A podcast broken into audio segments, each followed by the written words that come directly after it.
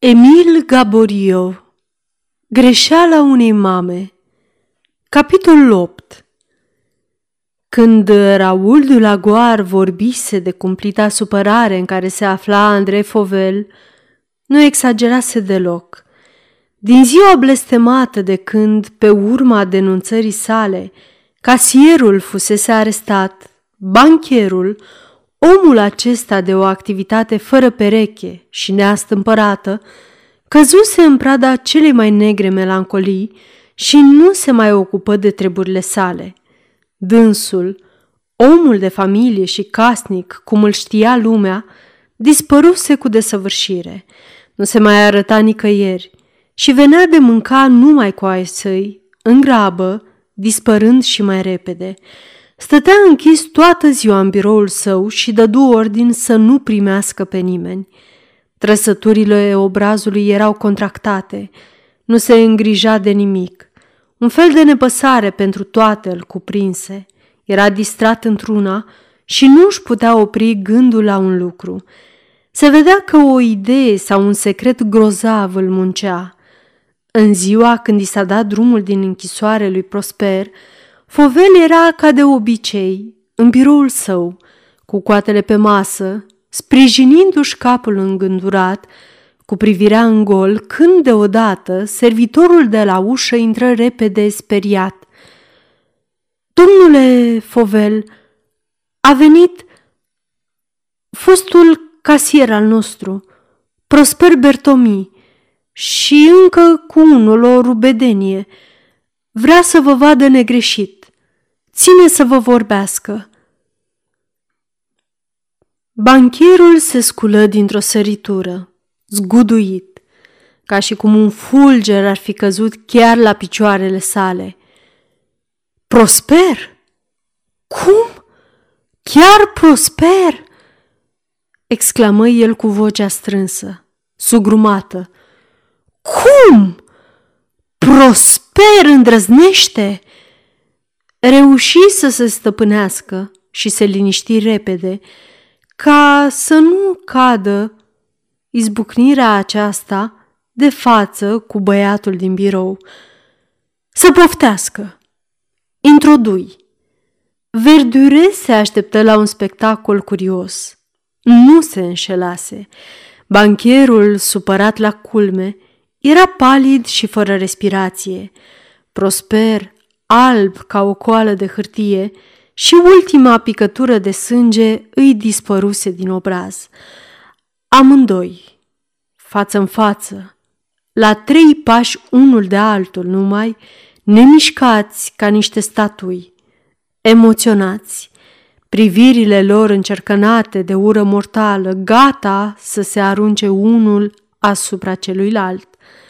Verdure examină cu curiozitate pe cei doi vrăjmași de moarte, timp de un minut, cu acel sânge rece al filozofului care nu vede în luptele cele mai pătimașe ale omenirii decât un studiu și reflexii de om învățat. În cele din urmă, tăcerea nu putea să se mai prelungească. Era o clipă grozavă. Verdure luă cel din tâi cuvântul. Domnule Fovel, Cred că știi că Prosper, ruda mea, a fost eliberat din închisoare? Da, știu, răspunse Fovel, din lipsă de dovezi îndestulătoare. Se vede că Fovel făcea eforturi uriașe să nu izbucnească. Da, domnule, însă cu toată această lipsă de dovezi îndestulătoare din decizia dată, ruda mea se vede silită a se expatria. Trebuie să ia drumul spre America. Auzind aceste vorbe, trăsăturile feței lui Fovel se schimbară deodată. Din curios cum era, se liniști brusc. Parcă ar fi fost ușurat de o spaimă grozavă. Da? Pleacă? Pleacă? repetă el de câteva ori. Tonul cu care pronunța această vorbă pleacă era ca o injurie de moarte. Nu mai încăpea nicio interpretare de felul cum a fost pronunțată. Verdure se făcea că nu a înțeles. și cu un ton simplu și natural răspunse Mi se pare că hotărârea lui e cu oarecare socoteală. Am ținut numai ca înainte de plecarea lui să vină să exprime omagiile sale respectuoase fostului său patron. Un zâmbet ciudat brăzdă fața bancherului. Domnul Bertomi putea să-și cruțe această vizită penibilă pentru amândoi. N-are să-mi spună nimic și nici eu nu am să-i spun ceva. Era un fel de despărțire formală și Verdure, care pricepea toate nuanțele, înțelese pe dată, salută pe Fovel, trăgând după sine pe Prosper, care nu pronunțase nicio silabă. Abia în stradă Prosper deschise gura și vorbi. Dumneata ai vrut-o așa. Mi-ai impus-o. N-am putut să fac altceva. Nu puteam să ies din vorba dumitale. Ai văzut? Îți place? Cu ce m-am ales? Să mai adaug o nouă umilință pe lângă cele de până acum. Dumneata n-ai câștigat nimic, e adevărat. Eu însă da. M-am ales cu ceva. Cum puteam eu singur să ajung ca bancherul să mă primească fără dumneata? Și în clipa aceea știu tot ce am dorit să știu. Am siguranța că domnul Andre Fovel nu i-a amestecat deloc în furt. Ce ușor se poate cineva preface. Negreșit, dar nu până într-atâta și pe urmă mai e ceva. Aveam nevoie pentru planurile mele viitoare să știu dacă fostul dumitale patron ar avea cumva ceva dacă ar fi bănuit, iar păsa cumva. Acum pot să-ți dau răspunsul. Da, sunt convins. Prosper și Verdure se opriră în mijlocul unui loc viran, în colț cu strada la fit, pentru a putea vorbi mai în voie. Verdure părea neliniștit și tot vorbind, mereu întorcea capul, ca și cum ar fi așteptat pe cineva care trebuia să sosească. Deodată îi scăpă o exclamație de satisfacție. În celălalt capăt al pieței improvizate, zări pe Cavaillon, ce venea alergând cu capul gol. Se vedea că era neliniștit și grăbit în același timp, că nici nu felicitase pe Prosper, nici nu-l salutase măcar, și fără multă vorbă se adresă lui Verdure. El a plecat. De mult? De vreun sfert de oră. Dacă e așa, nu avem de pierdut nicio clipă, zise Verdure și scoțând biletul din vestă, cel scrisese mai înainte la Prosper, îl dădu lui Cavaillon. Ține, predă acest bilet și întoarce-te repede, ca să nu se observe lipsa dumitale. Așa cum a ieșit cu capul descoperit, poate să aibă tot felul de presupuneri. Să nu mai face altă dată o astfel de imprudență. Cavaillon nu mai stătu pe gânduri. O șterse repede, tot așa cum venise. Prosper rămase ca tâmpit. Cum? Dumneata cunoști pe Cavaillon? După cum vezi, dar nu e timpul să stăm la taifas. Haide mai repede. Unde mai mergem acum? Lasă vorba. Ai să afli mai târziu când o să ajungem acolo. Lungește-ți picioarele, hai mai iute! Verdure o porni în pas gimnastic și după el, în același tempo, îl urmă și prosper. În mersul lor sau, mai bine zis, în goana lor, Verdure tot vorbea fără să fie auzit de prosper. Nu așa cum mergi dumneata se poate câștiga un premiu la o cursă. Ce tot rămâi înapoi? O urmă găsită, nu poate fi sacrificat așa cu una cu două. Nu e voie de niciun moment de zăbavă. Indigenul sălbatic din pădurile virgine, când a dat de urma unor pași ai vrăjmașilor, nu mai are astâmpăr până ce nu dă de el. Îl urmărește într-una, căci vântul sau ploaia pot foarte ușor să facă să dispară aceste urme și apoi ce te faci? Tot așa și noi – cea mai neînsemnată întâmplare poate să facă să dispară urma celor pe care îi urmărim. Ajunși în fața casei cu numărul 81, se întrerupse, oprindu-se deodată. Am ajuns, zise el lui Prosper. Să intrăm. Urcară, oprindu-se la al doilea etaj, în fața unei uși împodobite cu o firmă de aramă, pe care sta scris mode și confecțiuni. Deși era un cordon, verdure nu se atinse deloc de el. Cu vârful degetului lovi încet de tot. Parcă ar fi fost un semn convențional, ca și cum ar fi fost așteptat acest semn. Ușa se deschise. Venise o femeie de vreo 40 de ani, îmbrăcată simplu, însă cuvincios, fără a produce zgomot, ea lăsă pe Prosper și pe Verdure să intră într-o mică sală de mese foarte curată, din care se deschideau mai multe uși. În fața lui Verdure, femeia făcu un salut reverențios, ca și o protejată în fața protectorului ei. Abia răspunse salutului ei. Fără a-i vorbi, o întrebă din ochi. Privirea parcă întrebă ce mai e nou. Femeia dădu din cap afirmativ. Da. Aici, ori prin o altă ușă. Nu, răspunse femeia pe același ton. Pe partea cealaltă, în salonul cel mic. Îndată Verdure deschise ușa ce i-o arătase femeia și încet de tot împinse pe Prosper în salonaș, șoptindu-i la ureche, Intră și păstrează-ți sângele rece. Dar la ce folosesc toate recomandațiile? La cea din tâi privire în camera unde fu împins fără știre și fără voința sa, Prosper scoase un strigă de exclamare. Magdalena! Era într-adevăr Magdalena, nepoata lui Fovel, frumoasă ca niciodată, de o frumusețe liniștită și senină, ce impune admirație și respect.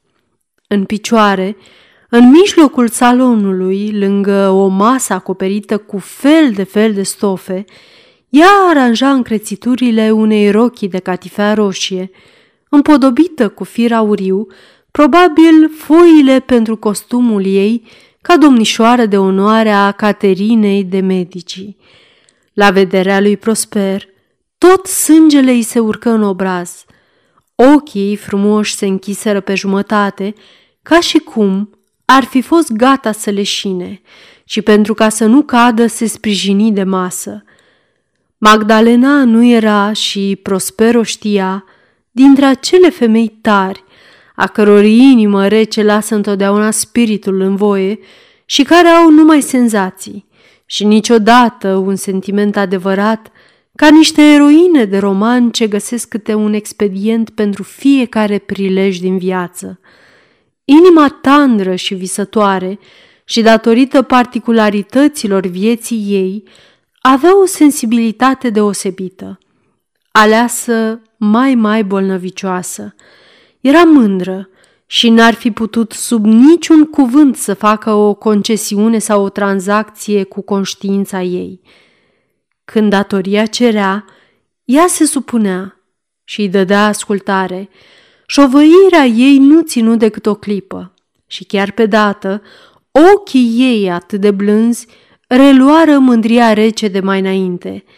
Cu un glas rănit și ofensator ei zise Mă rog, domnule, ce și cine ți-a dat dreptul să mă urmărești?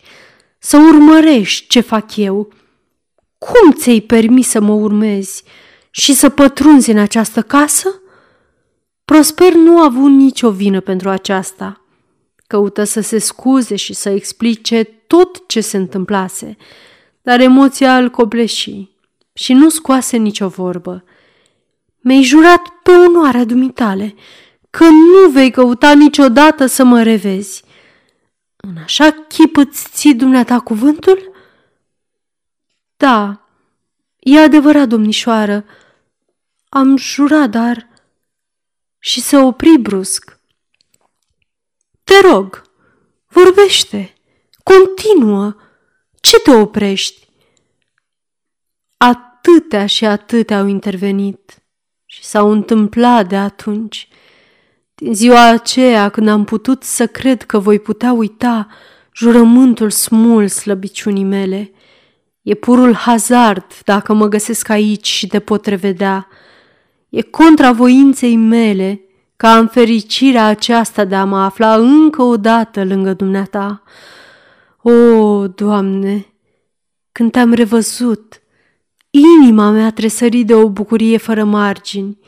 Nici n-am crezut și nici nu puteam să o cred că în nenorocirea care s-a abătut peste mine ai fi în stare să mă respingi în chipul acesta. Prosper se uită lung în ochii frumoși ai Magdalenei, ce în aceste momente erau arbitrari în toate ce se abătuse peste el și citea o luptă grozavă petrecându-se în ea. Totuși, ea se menținu rezervată și cu glas hotărât ei răspunse Mă cunoști destul de bine.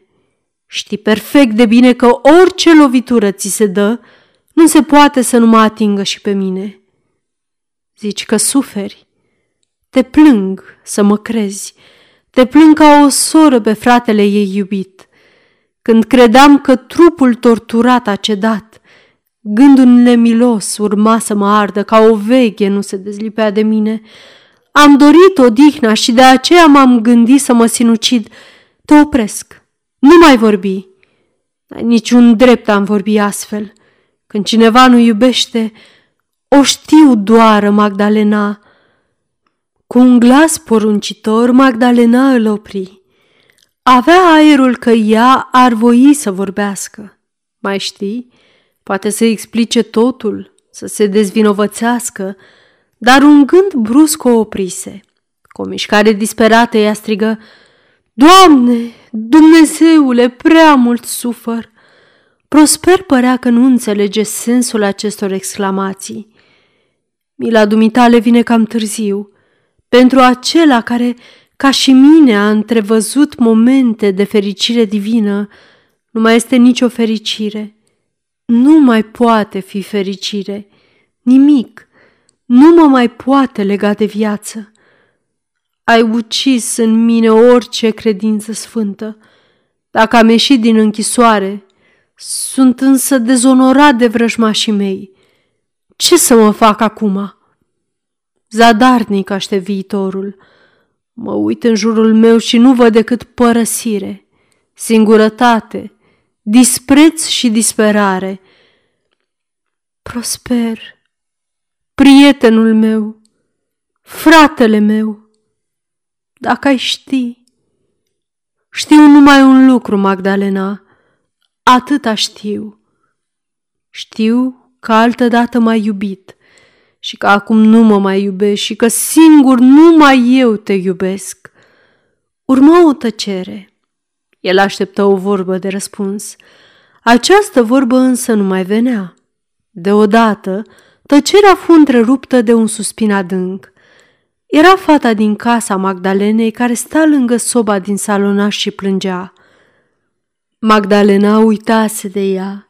Când Prosper intrase, Zăpăcit cum era la vederea Magdalenei, nici nu observase.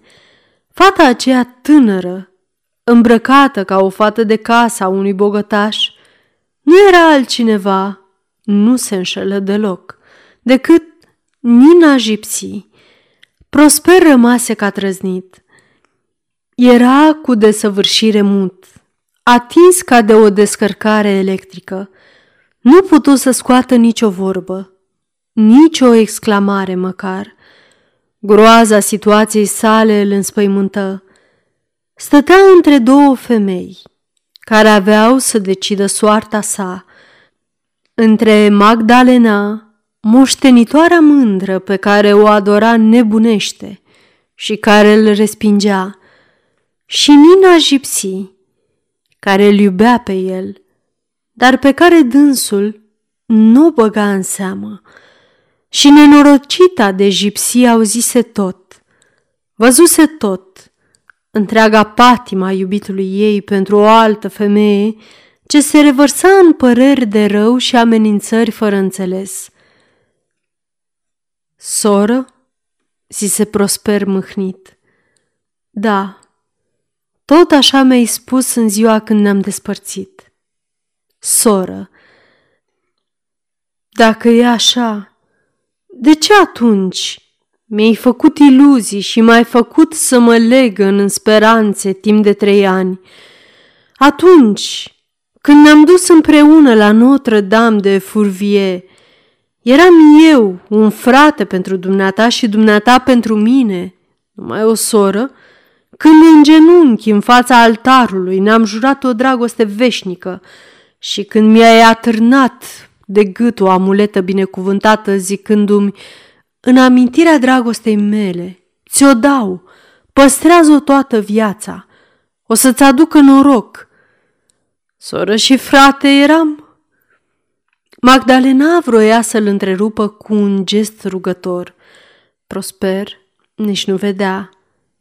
E un an de atunci, urmă el, și nu e nici o lună când ți-ai luat cuvântul dat înapoi și mi-ai smuls făgăduiala de a nu te mai revedea niciodată. Și dacă știam măcar vina pentru ce ți-am displăcut, dar nici n-ai vrut să-mi dai vreo explicație pentru atitudinea dumitale, mai gonit. Și pentru a-ți face pe plac am lăsat să se creadă că eu sunt acela ce pleacă de bunăvoie. Mi-ai spus că între amândoi se ridică o piedică grea, un obstacol mare. Și ți-am dat crezare.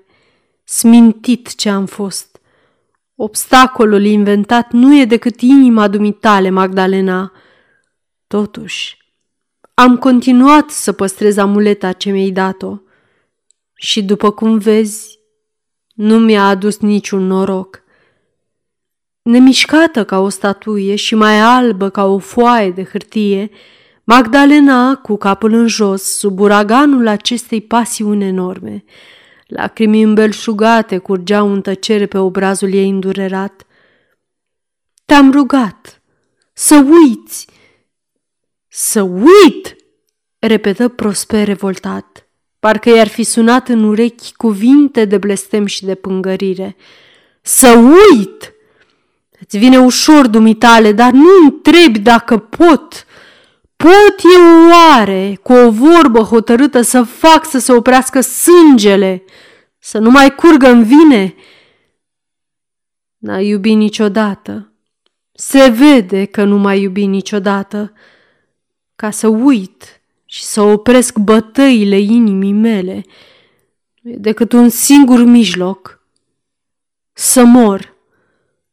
Vorba aceasta, spusă cu tonul grav al lui Prosper, accentul sălbatic și pătimaș, tulbură grozav pe Magdalena. Nenorocitule! Da, da, nenorocit, de o mie de ori mai nenorocit pe cât îți poți închipui. Nu poți înțelege chinurile mele. De un an în toate zilele nu fac decât să-mi repet nenorocirea ce a căzut pe capul meu. Ea nu mă iubește. Se vede. Ce vorbești de uitare? Am căutat să beau și să uit. Dar nu s-a putut. N-am uitat uitarea mult dorită. Am încercat să sting amintirea trecutului, ce ardea ca o flacără mistuitoare, dar în zadar. Prosper, care se zbătea în suferință, putu să-și dea seama ce suferă biata Nina, căci ea, sărmana, era atinsă nu numai în prezentul ei, ci în tot trecutul ei. Cât nu s-a simțit ea umilită și furioasă, aflând rolul ticălos – ce dragostea pentru prosperii l-a impus. Și se miră că jipsi, violența personificată, stătea și se mulțumea să plângă numai și nu se sculă ca să protesteze și să-și verse focul.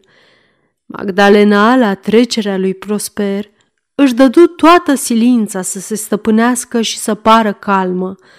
Fără să-și dea seama, cu o mișcare înceată, își luă mantila de pe canapea și când era gata de plecare, dânsa se apropie de Prosper. De ce ai mai venit?" Dumneata și cu mine avem nevoie de mult, de mult curaj. Dacă dumneata ești nenorocit, eu sunt și mai nenorocită.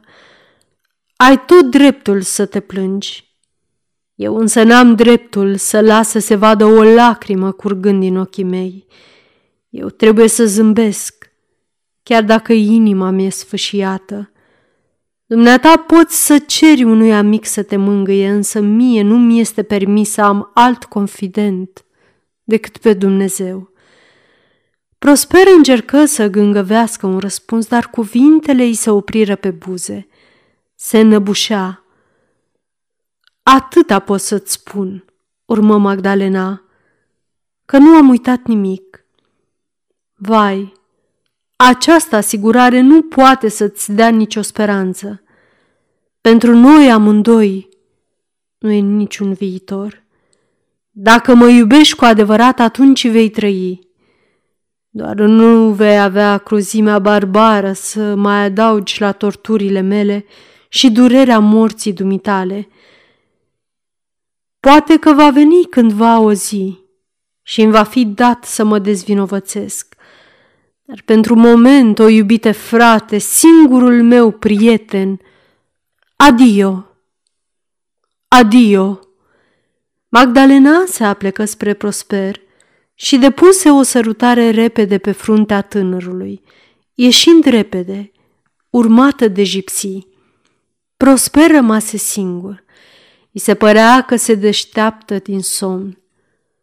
Abia acum putu să-și dea seama de cele ce se întâmplase. Se întrebă dacă nu cumva aiurează. Nu putu să înțeleagă influența covârșitoare ce o exercita acest om, pe care în această dimineață abia îl cunoscuse pentru întâia oară. Ce misterioasă putere avea acest necunoscut să pregătească în așa mod și după dorința sa evenimentele. Se părea că prevede toate și știe să le ghicească. Cunoștea pe Cavaion, știa de demersurile Magdalenei și a putut să o domesticească și pe neastâmpărata gipsii. În clipa când verdurere intră în salon, Prosper era într-o așa agitație că abia se ținea pe picioare. Umbla ca un turbat. Era palid, amenințător și cu o voce aspră îi zise scurt. Te rog, spune-mi, cine ești dumneata? Verdure rămase impasibilă această amenințare – un prieten al părintelui dumitale. Parcă ți-a mai spus-o. Acesta nu e un răspuns. Cum am fost în stare să depun voința mea în mâinile unui necunoscut. Dar în acest moment, ce vrei să spui? Îmi ceri biografia, cine sunt, ce am făcut și ce am putea fi? Ce am fost? Ce-ți pasă? Te-am asigurat că te voi scăpa. Nu-ți ajunge atâta. Principalul e să te scap. Și n-am dreptul să te întreb prin ce mijloc? Ce-ți va folosi? Să văd dacă pot accepta sau să resping mijloacele alese de dumneata. Dar dacă te asigur că te scap, nu ajunge atâta. Nu-mi convine să stau multă vreme sub înrăurirea dumitale și să nu dispun de voința mea și să fiu expus la momente de încercare grea ca acelea de adinauri. Un bărbat de vârsta mea trebuie să știe ceea ce face și cum procedează. Un bărbat de vârsta dumitale când e orb își ia o călăuză și are modestia să nu arate el calea celui ce-l călăuzește – Tonul cu care spusese Verdure aceste cuvinte, mai mult cu ton bat jocoritor și cu compătimire, nu putea fi pe placul lui Prosper și să-l liniștească. Dacă e așa, îți mulțumesc, domnule, de serviciile dumitale. Nu mă pot folosi de ele. Dacă mă zbat pentru a-mi apăra cinstea și viața, e pentru că tot mai speram că Magdalena va fi a mea. Azi m-am convins că totul între mine și ea s-a isprăvit. Nu vreau să duc lupta mai departe. Am stat. Mă retrag. Așa de natural vorbea Prosper, că până și Verdure, cu tot scepticismul lui, început să se liniștească. Ce? Ești nebun?" Din nefericire nu. Dacă Magdalena nu mă mai iubește restul, ce-mi folosește? Accentul cu care vorbise era așa de disperat că și Verdure era mișcat. După cum văd, nu bănuiești nimic? Nu poți să pricepi adevăratul înțeles al vorbelor ei? Prosper era în culmea disperării. Se vede că n-ai auzit nimic. Îți spun drept că nu. Te rog, domnule. Da, poate că ai dreptate să fii supărat, nu e tocmai delicat din partea mea. Dacă cineva reușește, n-are de ce să aleagă mijloacele. Da, de auzit am auzit totul și să aplaud eu însumi pentru că pot să-ți spun acum, ai curaj, Prosper. Domnișoara Magdalena te iubește și nicio clipă n-a încetat a te iubi. E un lucru cunoscut. Bolnavul, oricât s-ar simți condamnat de doctori, tot mai trage cu urechea când îi se dă o speranță cât de slabă că poate, poate o să se însănătoșească. Afirmația atât de sigură din partea lui Verdure îi mai dădu curaj și îi liniști durerea un timp. Ah, dacă aș putea să o cred, te rog, crede-mă, căci eu nu mă înșel niciodată. Dumneata n-ai putut să ghicești și să simți chinurile acestei fete generoase, cum se zbătea sărmana între dragoste și datoria ei. Inima dumitale n-a bătut la cuvintele ei de adio. Cum e cu putință? Mă iubește și deși e liberă, fuge de mine. Liberă! Te înșeli, nu e liberă. Redându-ți cuvântul dat, dânsa ascultă de o voință superioară și irezistibilă. Ea se devotează. Pentru cine? Nu știu. O să o aflăm și pe asta în curând, ai puțină răbdare. Și taina devotamentului ei ne va lumina și secretul intrigei pentru care dumitale ai căzut victimă. Pe măsură ce vorbea Verdure, Prosper simți cum îi slăbește revolta și cum speranța și încrederea îi reveneau. Dacă așa ar fi, cum zici dumneata, dacă ar fi așa, tinere nenorocit, de ce te încăpățânezi să închizi ochii în fața evidenței? Nu pricep dumneata că Magdalena știe cine e hoțul? Nu se poate. Cu toate acestea, așa e cum îți spun eu, dar nu există pe lume o putere atât de mare care să-i smulgă numele – și cine e hoțul. Da, e adevărat că te sacrifică pe dumneata, dar nu poate fi o sândită, pentru că înainte de toate se sacrifică pe ea în primul rând.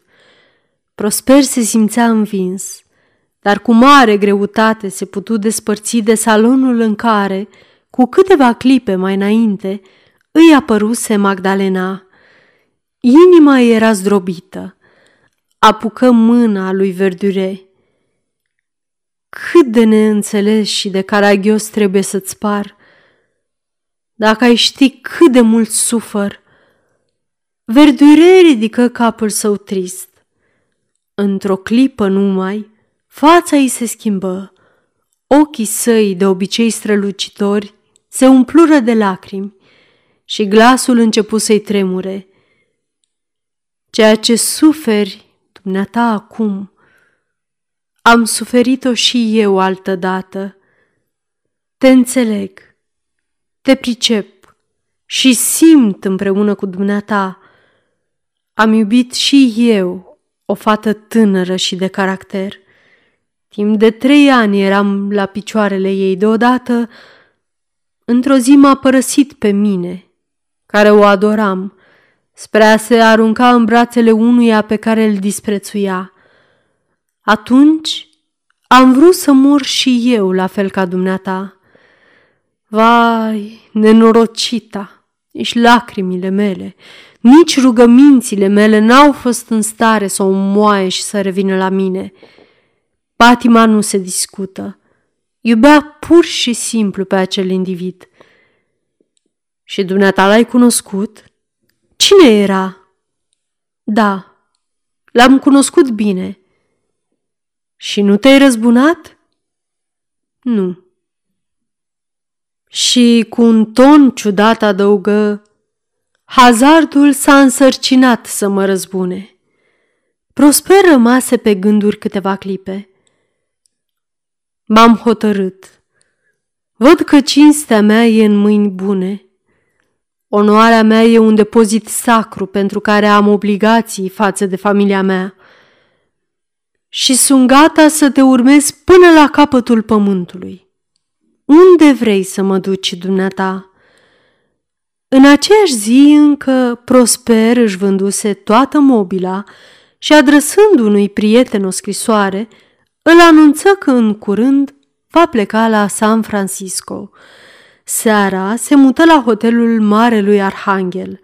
Doamna Alexandră îi dădu cea mai frumoasă cameră ce o avea, care, față de salonul cochet și elegant ce locuise mai înainte, era destul de urâtă dar nici nu avea grija asta de a sta și a face comparații și deosebiri.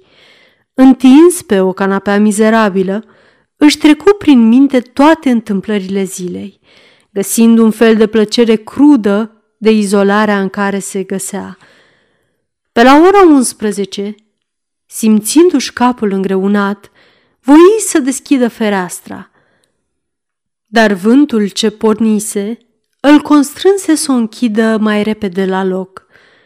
Un curent totuși intrase în cameră, perdelele se mișcară și deodată, în mijlocul odăii, flutură un petec de hârtie. Prosper se aplecă și ridică hârtia fără să-și dea seama ce face.